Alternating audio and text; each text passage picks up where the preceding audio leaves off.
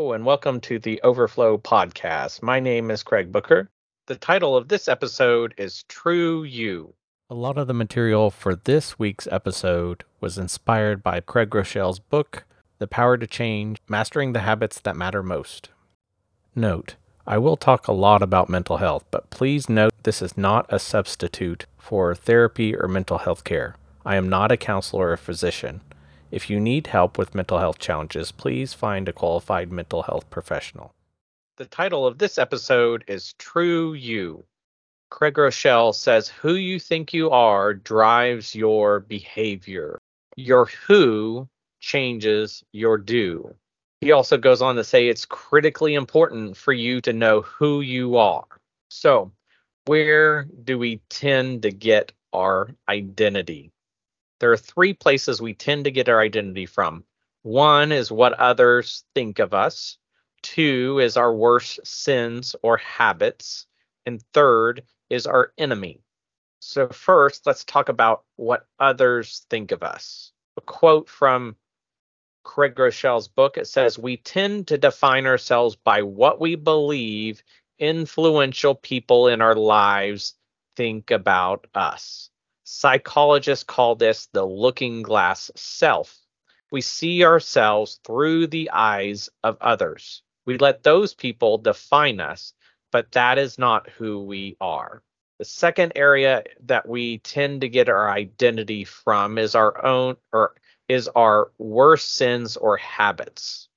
Craig Groeschel says that we can also define ourselves by our worst sins or habits an example or a few examples of this is would be to say I'm an addict or I'm an anxious person. The third place that we tend to get our identity from is our enemy.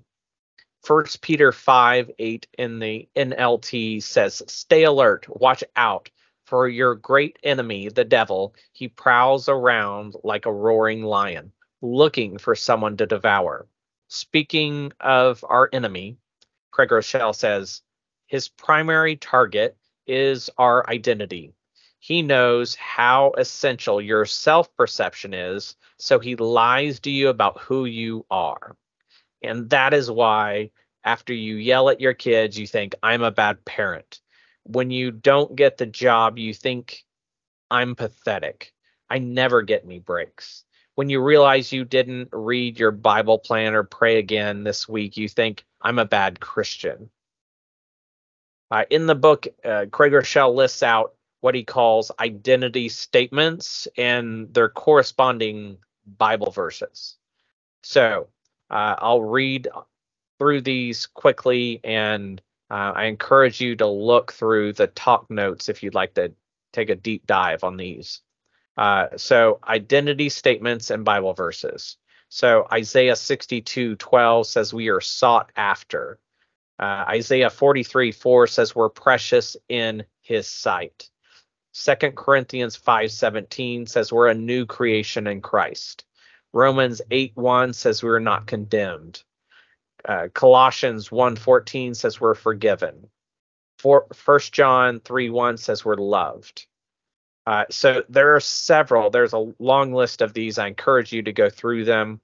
Uh, for this section, we also have an exercise, and in this exercise, it says, let's identify some of the voices that have accused you and told you things about yourself that are not true.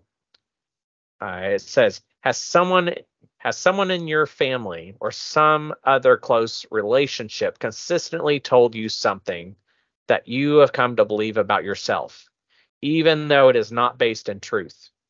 List those lies. Next, list any accusations you consistently repeat about yourself that are not on your list of lies, whether or not you know their origin. Uh, which of the identity statements and Bible verses listed in the chapter stood out to you? Write out why you feel that statement and verse or verses speak to you. Uh, principle uh, you are who God says you are. First John 3 1 says, See what great love the Father has lavished on us, that we should be called children of God, and that is what we are. That's all for this episode. If you would like to receive updates about future episodes of Overflow, head over to overflow.community/subscribe.